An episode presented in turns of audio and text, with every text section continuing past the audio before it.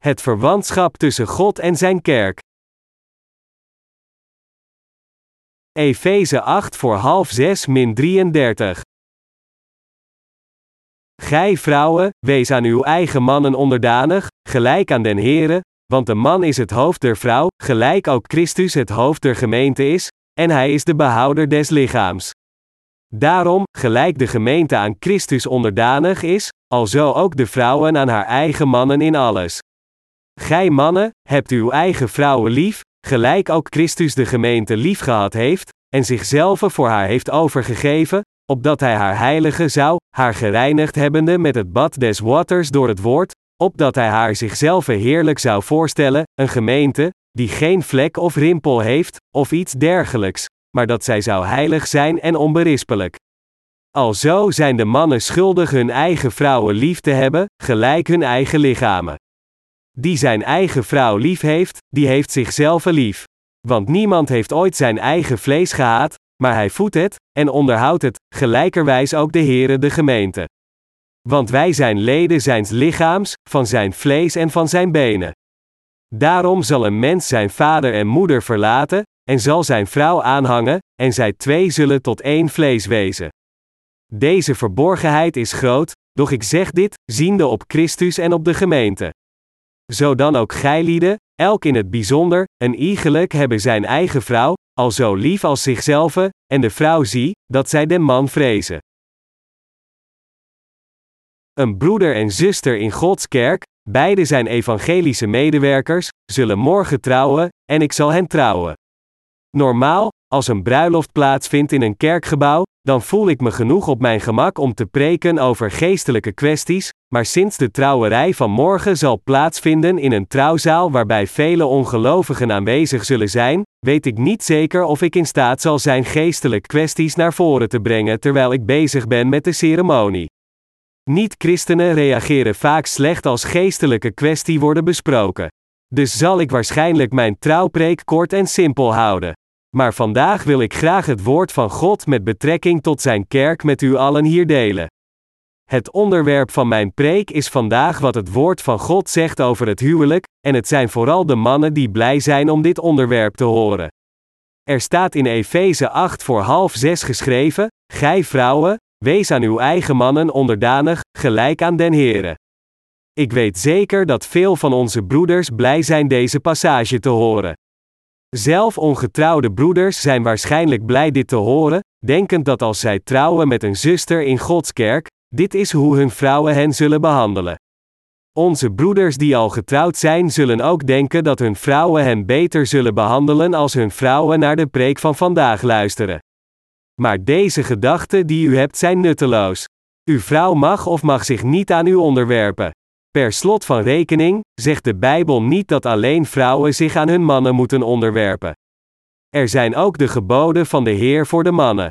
De geboden van onze Heer zijn van toepassing op beide, mannen en vrouwen. In feite is iedere passage in de brief aan Efeze wat de Heer, het hoofd van Gods kerk sprak aan zijn leden.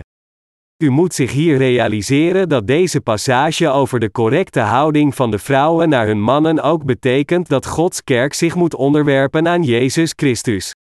Tenzij Gods kerk zich aan Jezus Christus onderwerpt, kan het niet de liefde van God ontvangen.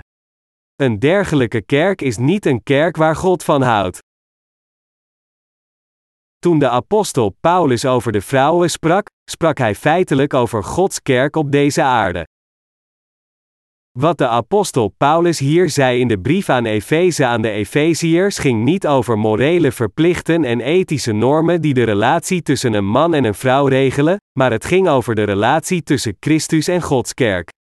Gods kerk moet zich onderwerpen aan de wil van Jezus Christus. Dit is de gewoonste zaak van de wereld. Dit is omdat de Bijbel duidelijk zegt, want de man is het hoofd der vrouw, gelijk ook Christus het hoofd der gemeente is, en hij is de behouder des lichaams, Efeze 7 voor half 6. Met andere woorden, omdat Jezus Christus het hoofd van Gods kerk is, moeten u en ik, als leden van de kerk, de wil van Jezus Christus gehoorzamen, net zoals het lichaam beweegt volgens de bevelen van het hoofd. Jezus Christus is het hoofd van Gods kerk en wij zijn zijn lichaam. Dus, net zoals de man het hoofd van de vrouw is, is Jezus Christus het hoofd van Gods kerk. Het is zeer belangrijk dat u zich hier realiseert dat Paulus sprak over Gods kerk, het lichaam van Christus. Paulus gebruikte de relatie tussen een man en een vrouw om de relatie tussen Christus en Gods kerk uit te leggen, om zich ervan te verzekeren dat de heiligen in zijn tijd zijn geestelijke boodschap niet verkeerd zouden begrijpen. Jezus Christus is het hoofd van Gods kerk, en de kerk is zijn lichaam. De apostel Paulus sprak over de vrouwen in zijn geheel, en hij deed dit omdat het lichaam van Jezus Christus veel aanhangers heeft. Dat is waarom Paulus het meervoud gebruikte, vrouwen, tegen hen zeggend, daarom, gelijk de gemeente aan Christus onderdanig is, alzo ook de vrouwen aan haar eigen mannen in alles, Efeze 6 voor half 6. Deze passage betekent dat net zoals Gods kerk zich moet onderwerpen aan Christus, moeten de vrouwen zich ook aan hun mannen onderwerpen. In sommige opzichten lijkt het alsof de apostel Paulus een seksistische opvatting had, maar hij sprak in werkelijkheid over de oppermacht van de wil van Jezus Christus, ons hoofd. In Israël in de tijd van het Oude Testament werden vrouwen en kinderen niet opgenomen in een volkstelling, laat staan in het leger. Naderhand, toen Jezus naar deze aarde kwam als de Verlosser, werden vrouwen geleidelijk aan hetzelfde behandeld als mannen. Daarom zien we in de Bijbel dat de namen van zusters, in de rechtvaardigheid van Christus, soms eerder genoemd worden dan die van de broeders. Maar dit was niet het geval in het oude Jodendom. Seksisme overheerste in het Jodendom net zoals in het Confucianisme. Maar de Bijbel zegt niet dat vrouwen zich letterlijk aan hun mannen moeten onderwerpen en in onderdrukking moeten leven. Sinds we allemaal geloven in de rechtvaardigheid van het evangelie van het water en de geest, zijn we allemaal gelijkaardig godsmensen geworden. Zoals hier in de geschrifte passage van vandaag geschreven staat, voordat een man door zijn vrouw bediend wordt, moet er als eerste aan een bepaalde voorwaarde worden voldaan. Het is dat de man van zijn vrouw moet houden, net zoals Jezus van ons houdt. Dan pas kan een getrouwd koppel de ware liefde vinden. Als de man zijn vrouw met liefde behandelt, dan moet de vrouw zich aan haar man in liefde onderwerpen. Maar een man die zijn vrouw niet goed behandelt, moet er zelfs niet aan denken dat zij zich aan hem moet onderwerpen. De vermaning van de apostel Paulus aan de mannen. De apostel Paulus zei in Efeze 5 voor half 6 min 27, Gij mannen, hebt uw eigen vrouwen lief, gelijk ook Christus de gemeente lief gehad heeft, en zichzelf voor haar heeft overgegeven, opdat hij haar heilige zou, haar gereinigd hebbende met het bad des waters door het woord, opdat hij haar zichzelf heerlijk zou voorstellen, een gemeente, die geen vlek of rimpel heeft, of iets dergelijks, maar dat zij zou heilig zijn en onberispelijk. Hoe moeten mannen hun vrouwen behandelen? Paulus vertelde hen van hun vrouwen te houden net als Christus van de kerk houdt en zichzelf ervoor opgaf. Dit betekent dat iedere man van zijn vrouw moet houden tot zelfopoffering net zoals Jezus Christus zichzelf opofferde voor de kerk.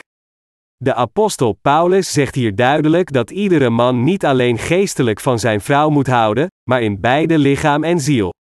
Wat zei Jezus Christus tegen ons die geloven in het evangelie van het water en de geest?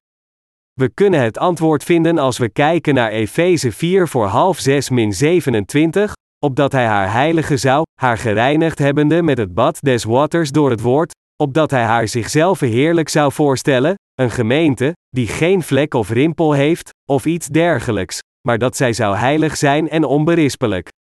Jezus Christus is onze bruidegom en wij zijn, zijn bruiden, en hij heeft al onze fouten en zonden met het doopsel dat hij van Johannes de Doper ontving op deze aarde weggewassen. Toen de hemelse bruidegom naar deze aarde kwam, werd hij gedoopt door Johannes de Doper, de vertegenwoordiger van heel de mensheid, en heeft daarmee in een keer al de zonden van zijn mensen die zijn bruiden zouden worden geaccepteerd, en hij heeft zijn bruiden voor eens en altijd gereinigd door veroordeeld te worden tot het kruis om in hun plaats te lijden.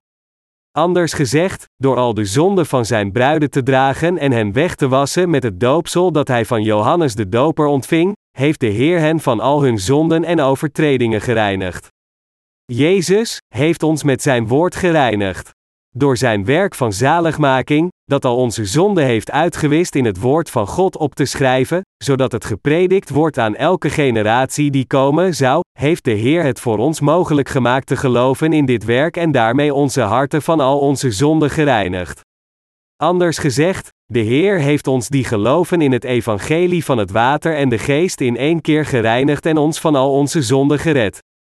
Zo heeft de Heer ons zondeloos en heilig gemaakt door het evangelie van het water en de geest.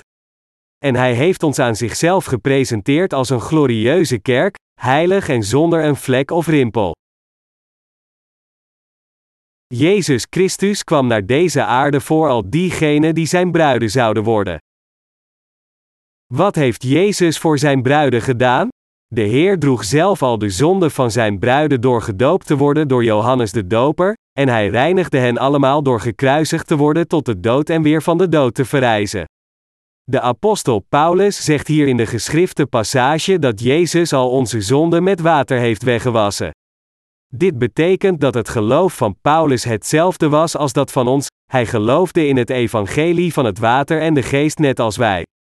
De apostel Paulus predikte het evangelie van het water en de geest in al zijn brieven en sprak over de ware zaligmaking.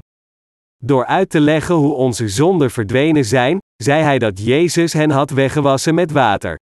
Elke zonde van al diegenen die de bruiden van Jezus Christus zouden worden, werden weggewassen met het doopsel dat de Heer van Johannes de Doper ontving omdat Jezus op deze aarde al onze zonde heeft weggewassen door te worden gedoopt door Johannes de Doper, en omdat Hij de veroordeling van elke zonde voor eens en altijd aan het kruis droeg, zijn voor diegenen van ons die in deze waarheid geloven al onze zonden verdwenen.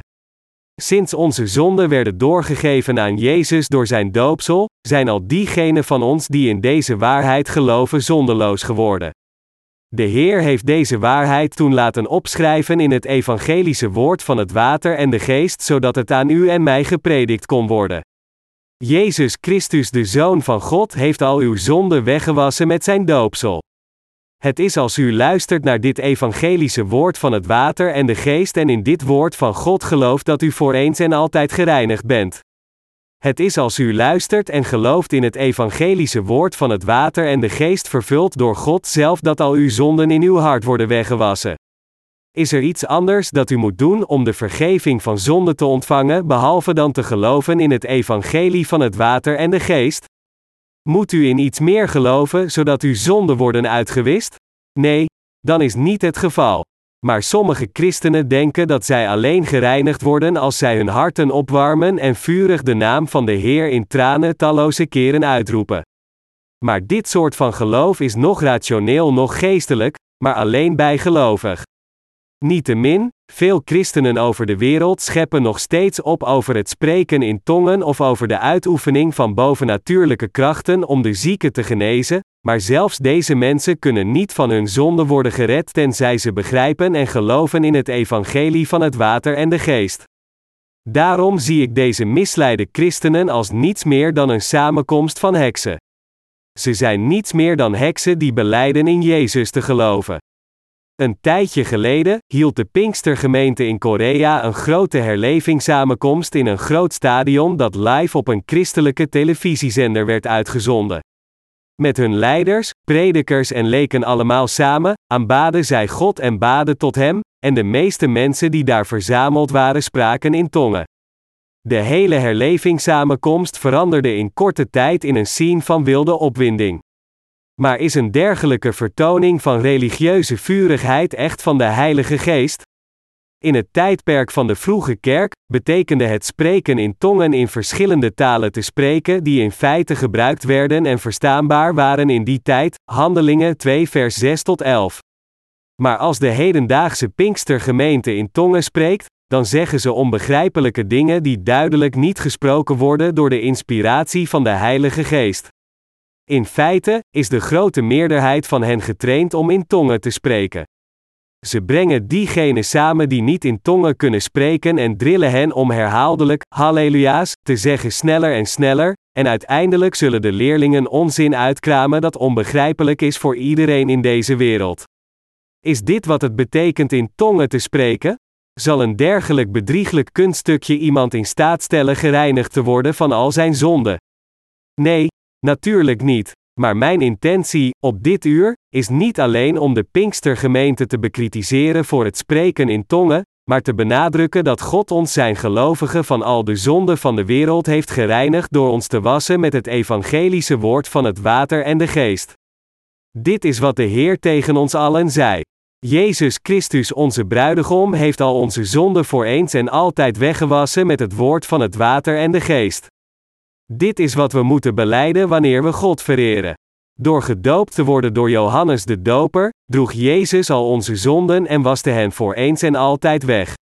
Door het evangelische woord van het water en de geest, nam Jezus al u en mijn zonde van het hart voor eens en altijd op zich, en heeft daarmee in een keer heel de rechtvaardigheid van God vervuld. Gezien het feit dat al onze zonden werden doorgegeven aan het hoofd van Jezus, hebben wij de gelovigen dan nog steeds zonde. Nee, wij hebben geen zonde meer. Daarom moeten we als we God vereren of naar Hem bidden beleiden dat God ons heilig en volledig zondeloos heeft gemaakt. Als de Bijbel hier zegt dat God de Vader ons heilig heeft gemaakt, dan betekent dit dat Hij de Heilige Geest gestuurd heeft om in de harten van diegenen te wonen die in het evangelie van het water en de geest geloven. Dit is het ware heilige werk van het water en de geest. Dat God al onze zonden heeft uitgewist met het evangelie van het water en de geest is het heiligste werk van God. Alleen als onze harten werkelijk bewoond worden door de geest van God zijn we oprecht heilig geworden. De Heer heeft ons heilige gemaakt en ons veranderd in zijn perfecte bruiden zonder vlek of rimpel of iets dergelijks in Gods ogen. Jezus Christus, onze geestelijke bruidegom, heeft ons voor eens en altijd tot zijn bruiden gemaakt. En door als eerste naar het koninkrijk van de hemel te gaan, zal hij terugkomen om ons gauw mee te nemen. Het is daarom absoluut noodzakelijk dat iedereen heilige wordt door met heel zijn hart in het evangelie van het water en de geest te geloven, de bruiloftskleding. Alleen deze mensen hebben de bruiloftkledij aangedaan en kunnen het koninkrijk van de hemel binnengaan. Diegenen die de Heilige Geest in hun harten hebben ontvangen door te geloven in het evangelie van het water en de geest zijn uitgenodigd voor het hemelse feest en de Heer zal hen naar zijn koninkrijk meenemen, maar diegenen die dit nog niet gedaan hebben zullen voor eeuwig uit de hemel worden gegooid. Dit is wat de Heer tegen ons zei in het evangelie van Matthäus 22 op 1-14. De huwelijksrelatie in vleeselijke termen. Een man die innig van zijn vrouw houdt, houdt ook van zichzelf. Dat is omdat een man en een vrouw een lichaam zijn, en daarom, te houden van uw vrouw is te houden van uzelf. Als u van uzelf houdt, dan zult u ook innig van uw vrouw houden, want zij is uw lichaam. Ik weet zeker dat onze getrouwde zusters hier dit heel goed begrijpen. Dus als we innig van de rechtvaardigheid van de Heer houden, zal er ook van ons innig gehouden worden, maar als we halfslachtig van de Heer houden, dan zal er ook van ons halfslachtig worden gehouden. Het staat geschreven in Efeze 1 voor half 6 min 30, want niemand heeft ooit zijn eigen vlees gehaat, maar hij voedt het, en onderhoudt het, gelijkerwijs ook de Heere de gemeente. Want wij zijn leden zijns lichaams, van zijn vlees en van zijn benen. Sprekend over het geheim van de kerk, zei de apostel Paulus hier dat de vrouwen zich moeten onderwerpen aan hun mannen, en dat de vrouwen die hun mannen koesteren en dienen door hun mannen innig geliefd zullen worden. Vers 29 zegt dat niemand zijn eigen vlees haat, maar het voedt en koestert. Net zoals iedereen zijn eigen lichaam voedt, beschermt en koestert om het in een goede conditie te houden, zo voedt Jezus Christus Gods kerk. Gods kerk is het lichaam van de Heer. Daarom voedt en beschermt de Heer ons, zijn lichaam, die de leden van de kerk zijn. De Heer beschermt de leden van zijn lichaam en voorziet in al hun noden. Dit is hoe Gods kerk in staat is het evangelie over heel de wereld te prediken. En dat is hoe wij onze bedrijven ijverig en succesvol kunnen leiden om de evangelische dienst te ondersteunen. Waar de heiligen die in het evangelie van het water en de geest ook samenkomen, daar is Gods kerk, ik heb het vertrouwen dat God deze kerk stevig vasthoudt, haar helpt in al haar inspanningen, haar zegent en beschermt. Net zoals wij onze eigen lichamen koesteren en voeden, zo voedt Jezus Christus zijn kerk en voorziet haar in al haar noden net als zijn eigen lichaam. Hetzelfde principe geldt voor elk huwelijk, ook in vleeselijke termen. Als een vrouw haar man goed begrijpt en hem respecteert, dan wordt er ook innig van haar gehouden en wordt zij ook gerespecteerd door haar man. Maar als de vrouw haar man niet respecteert en zijn autoriteit negeert, dan wordt ze op dezelfde manier behandeld door haar man. Gods kerk moet trouw zijn aan Jezus Christus en van Hem houden, net zoals Hij trouw is aan Gods kerk en van haar houdt. Om het nog keer te benadrukken, wij moeten ons aan Jezus Christus onderwerpen. Dit is de waarheid die de Bijbel ons leert. Als de leden van de kerk, het lichaam van Jezus Christus, is gehoorzaamheid absoluut noodzakelijk in onze relatie met Jezus Christus. Waarom is dit zo? Dit is omdat Jezus Christus ons gered heeft door voor ons gedoopt te worden, heel de veroordeling aan het kruis te dragen en weer van de dood te verrijzen. En met dit woord van zaligmaking, heeft Hij onze harten gereinigd en ons verheerlijkt, Hij voedt ons en beschermt ons trouw zodat het ons aan niets ontbreekt. Dat is de reden waarom we ons allemaal moeten onderwerpen aan Jezus Christus. Als de kerk de wil van Jezus Christus negeert of er tegen ingaat als zijn bruid, dan wordt ze niet verheerlijkt door de Heer ongeacht hoe het met zijn lichaam verbonden is. Ik wil dit punt graag benadrukken als ik morgen de trouwerij leid. Iedere man moet van zijn vrouw houden en haar koesteren, want alleen dan mag hij verwachten om met respect door zijn vrouw behandeld te worden. Net zo, iedere vrouw moet haar man koesteren en hem gehoorzamen, want alleen dan kan zij dezelfde behandeling van haar man verwachten. Er is niemand die niet goed zorgt voor zijn eigen lichaam, het voedt en het versterkt. Per slot van rekening, niemand haat zijn eigen lichaam. Als er iemand is die zijn eigen lichaam haat, dan is dit iemand die zonden in zijn hart heeft. Willen vrouwen zich niet mooi maken? Zo wil Jezus Christus ook zorgen voor Gods kerk en het voeden, zijn eigen lichaam. Daarom wat Gods kerk moet doen aan Jezus Christus is zich aan Hem te onderwerpen met geloof. Het is absoluut noodzakelijk voor ieder van ons dit te bevatten. Als een vrouw neerkijkt op haar man, dan wordt er niet alleen op haar neergekeken door haar man, maar ook door anderen. Dit is een onveranderlijk principe. Iedere man moet zijn vrouw ook goed behandelen als hij wil dat zij van hem houdt. Als u van uw vrouw houdt, dan wordt er ook van u gehouden. Dit is een elementair principe. Het probleem is echter dat er sommigen zijn, zelfs onder christenen, die totaal geen respect tonen aan hen echtgenoten. Als uw man het evangelie van het water en de geest dient, mag u nooit neerkijken op zijn tekortkomingen. Er staat hier in de geschrifte passage van vandaag geschreven dat als een man van zijn vrouw houdt, hij ook van zichzelf houdt. Om u boven alles aan de wil van God te onderwerpen, bent u het soms niet met uw echtgenoot eens en zult misschien zelfs ruzie met hem maken. Dit is omdat het verkeerd zou zijn voor u en uw echte genoot te verdwalen. Dus om ervoor te zorgen dat uw huwelijk rechtschapen is voor God en om zijn wil boven alles gehoorzamen, mag u het soms met uw echtgenoot niet eens zijn. Maar desondanks moeten u en uw echtgenoot elkaar koesteren en van elkaar in onderwerping houden. Ik heb gehoord dat er tegenwoordig vrouwen zijn die hun mannen slaan. Dergelijke vrouwen kunnen nooit gerespecteerd worden. Bent u ooit gewelddadig naar uw man geweest in woord of daad?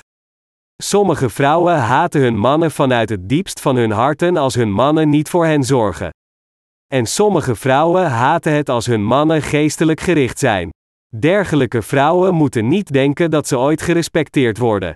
Het is onmogelijk dat iemand hen respecteert. De apostel Paulus gebruikte de correct echtelijke relatie om onze relatie met Jezus Christus uit te leggen. Het is heel belangrijk voor ons de waarheid die ons hier in Efeze hoofdstuk 5 geleerd wordt, te beseffen. Als Gods kerk zich niet aan de wil van God onderwerpt, maar in plaats daarvan alleen maar naar vleeselijk plezier zoekt alsof het een seculiere sociale club is, dan kan zij niet Gods liefde ontvangen. Ze kan niet verwachten om door God geholpen te worden, noch door Hem gevoed te worden. Dit is de absoluut onmiskenbare waarheid. Het is alleen als wij de wil van Jezus Christus als eerste als de leden van Gods kerk gehoorzamen dat God Zijn genade aan ons in alle dingen schenkt. Als we ons niet aan de wil van Jezus Christus onderwerpen en alles zelf doen, dan zal de Heer nooit blij met ons zijn. Net zoals de Heer zei, maar zoekt eerst het koninkrijk Gods en zijn gerechtigheid, en al deze dingen zullen u toegeworpen worden. Matthäus 3 over half 7, als we de Heer eren, zal Hij ons ook eren. Als we de Heer verafschuwen of negeren, dan zal Hij ons ook verafschuwen en negeren. Dit is een vanzelfsprekende waarheid. Ondanks dat wij Gods mensen zijn geworden, kunnen we de liefde van de Heer alleen aandoen als we Zijn wil boven alles gehoorzamen. We moeten allemaal de wil van God geestelijk leren. Als u en ik Jezus Christus negeren, dan zal Hij ons ook negeren. Als u en ik het woord van Jezus Christus volkomen gehoorzamen, Hem eren van Hem houden en Hem respecteren, dan zal Jezus Christus ook van ons houden, ons voeden, ons zegenen en ons beschermen. Dus wat de apostel Paulus hier in de brief aan de Efeziërs zei is allemaal waar. Alles dat gesproken wordt door de dienaren van God is waar.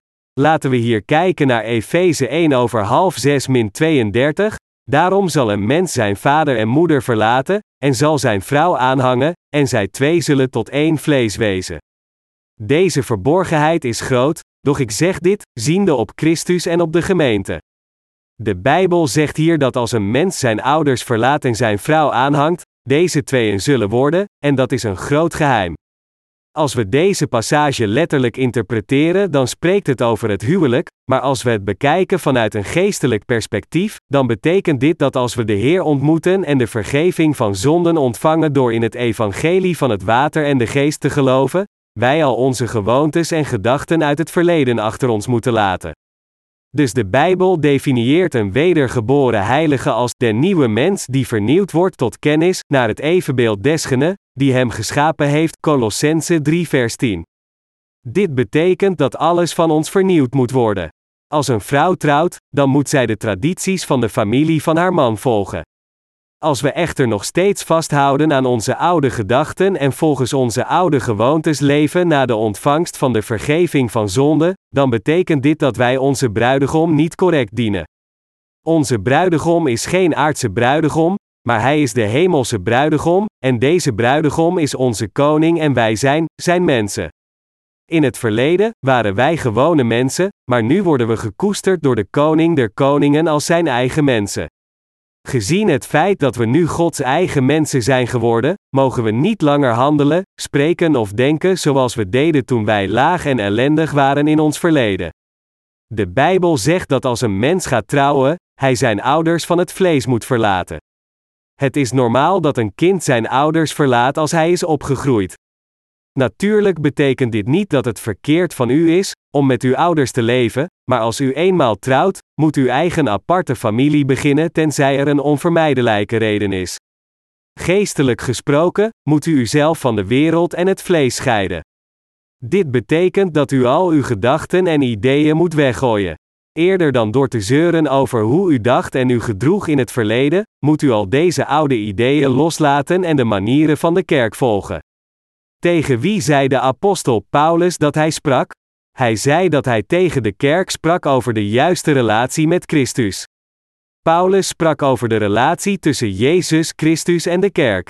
Hij gebruikte het voorbeeld van een huwelijksrelatie om de relatie tussen de kerk en Jezus Christus uit te leggen. Een normale relatie tussen een man en een vrouw is een relatie waarin de vrouw zich aan haar man onderwerpt en hem met liefde dient, en voor de man om innig van zijn vrouw te houden, haar te koesteren, haar te beschermen en voor haar te zorgen naar het beste van zijn mogelijkheden. Dit is de basis voor een gezond huwelijk, en alleen als deze basis aanwezig is, kunt u een oprecht liefdevol huis bouwen. Om dit in een geestelijke context te zetten, de kerk moet zich aan Jezus Christus onderwerpen om een gezonde relatie met de Heer te onderhouden. Zodat een getrouwd koppel een liefdevol huis kan bouwen, moet de man van zijn vrouw houden en de vrouw moet zich aan haar man onderwerpen. Een vrouw kan haar man niet respecteren als hij een goddeloos leven leidt, maar zolang als dit niet het geval is, moet iedere vrouw zich aan de wil van haar man onderwerpen en hem eren. Als uw man de Heer dient, dan moet u hem als de dienaar van God respecteren, zelfs als hij tekortkomingen heeft. De Bijbel zegt duidelijk dat iedere man van zijn vrouw moet houden zoals van zichzelf en dat de vrouw haar man moet eren. Het huwelijk is aanzienlijk veranderd in dit tijdperk. Veel koppels scheiden bij de eerste tekenen van moeilijkheden, maar de geschrifte passage van vandaag moet niet begrepen worden door het prisma van de heersende culturele normen van dit huidige tijdperk.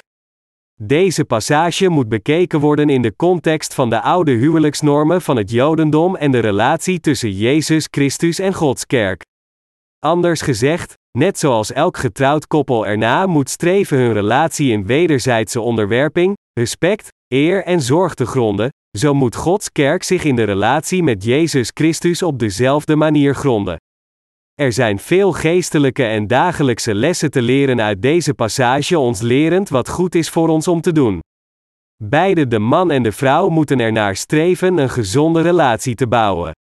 Als de man zijn vrouw negeert, dan zal hij niet goed door zijn vrouw behandeld worden, net zoals een vrouw niet goed door haar man behandeld wordt tenzij zij hem als eerste goed behandelt. Zo kan de kerk niet verwachten veel zegeningen van God te ontvangen als zij zijn wil negeert en doet wat zij wil. Als Gods kerk ongehoorzaam zou zijn aan zijn wil, en het evangelie van het water en de geest nu niet dient, zou God ons dan zegenen in al onze inspanningen? Nee, Hij zou ons niet zegenen. Inderdaad, het is juist omdat de kerk, Gods lichaam, zijn wil gehoorzaamt dat Hij alles zegent wat wij doen.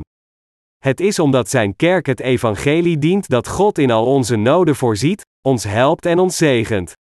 Er valt veel te leren van het woord van God. Veel mannen in Korea houden nog steeds vast aan de oude tradities van het Confucianisme, denkend dat omdat zij mannen zijn, zij niet hoeven te koken of huishoudelijk werk hoeven te doen omdat dit traditioneel bedoeld was voor vrouwen. Maar een dergelijk idee is verkeerd. De traditionele leerstellingen van Confucianisme zijn zo bevooroordeeld tegen vrouwen dat mannen verwachten dat hun vrouwen alles voor hen doen in onderdanige dienstbaarheid, en het wordt als een natuurlijke orde van dingen beschouwd dat mannen boven vrouwen staan. Maar mannen en vrouwen zijn in Gods ogen gelijk. Al onze broeders en zusters zijn dezelfde heiligen in Jezus Christus. Het probleem in Korea is echter, dat veel mannen nog steeds vastzitten in de idealen van het Confucianisme. Als u een man bent, dan moet u niet proberen over uw vrouw te heersen, weigerend haar te helpen met het huishoudelijk werk en van haar verwachten dat zij alles voor u doet terwijl u niets doet als u terugkomt van uw werk. Het huishouden is iets dat u samen met uw vrouw moet doen. Inderdaad, u moet alles met uw vrouw doen. Maar als u druk bezig bent met iets anders, dan hebt u misschien geen tijd om de last van het huishouden met uw vrouw te delen, maar u mag nooit denken dat u thuis niets hoeft te doen omdat u een man bent. Dit is vooral problematisch voor enkele van onze jonge predikers. Ook moet u dankbaar zijn voor datgene wat uw vrouw voor u kookt. U moet niet te kieskeurig zijn en van haar eisen dat zij kookt wat u lekker vindt. Het is belangrijk dat iedereen een evenwicht dieet heeft, ongeacht of iemand een man of een vrouw is. Al diegenen die geloven in het evangelie van het water en de geest en de wil van de Heer volgen zijn het lichaam van Jezus Christus. Wij zijn de leden van het lichaam van Jezus Christus, en Jezus Christus is ons hoofd. Wij moeten ons daarom aan Christus onderwerpen en zijn geboden gehoorzamen.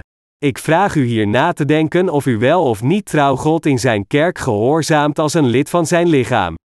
U moet niet denken dat u al genoeg gedaan hebt voor God, en dat er niets meer is dat u voor Hem kunt doen. De Heer wil het evangelie over heel de wereld prediken door ons. Hij wil dat iedereen in deze wijde wereld het evangelie van het water en de geest kent en erin gelooft. We moeten daarom deze wil gehoorzamen en het evangelie van het water en de geest aan iedereen in deze wereld prediken. We mogen nooit denken dat wij al genoeg hebben gedaan. We moeten doen wat de Heer wil dat we doen. Jezus Christus wil dat wij het evangelie over de hele wereld prediken, en daarom moeten we onze levens richten op de verspreiding van het evangelie over heel de wereld in overeenstemming met zijn wensen. Dit is wat de kerk moet doen als het lichaam van Jezus Christus. Iedereen die gelooft in het evangelie van het water en de geest moet dit evangelie in gehoorzaamheid van de wil van Jezus Christus dienen. Als het lichaam van God, moet de kerk de plaats van samenkomst zijn voor diegenen die in het evangelie van het water en de geest geloven. Diegenen die niet geloven in het evangelie van het water en de geest moeten anders behandeld worden. Zij moeten als zondaars behandeld worden, en wij moeten ze nemen als de objecten van ons ambt om het evangelie met hen te delen. Gods werk mag nooit aan iemand worden toevertrouwd die niet in het evangelie van het water en de geest gelooft. Alleen dan kan de Heer werken. Denkt u dat iedereen de kerk kan leiden?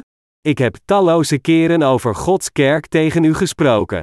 Ik heb ook aan onze predikers uitgelegd dat niet iedereen de kerk kan leiden gewoon omdat hij de vergeving van zonde heeft ontvangen. Alleen omdat sommige gelovigen samen zijn gekomen, vormt dit nog niet de kerk. De kerk moet Gods dienaren hebben, als ook gehoorzame werken die zich aan de wil van Christus hebben onderworpen. Zelfs als iemand de vergeving van zonde heeft ontvangen, als hij alles alleen doet en leeft op de manier zoals hij wil leven, hoe kunnen dergelijke mensen dan samenkomen om de kerk te vormen? Dat is niet de kerk. Zelfs als de leden wedergeboren zijn, is het niet de kerk. Het kan niet Gods kerk vormen. God riep Abraham en gebruikte hem als zijn wektuig.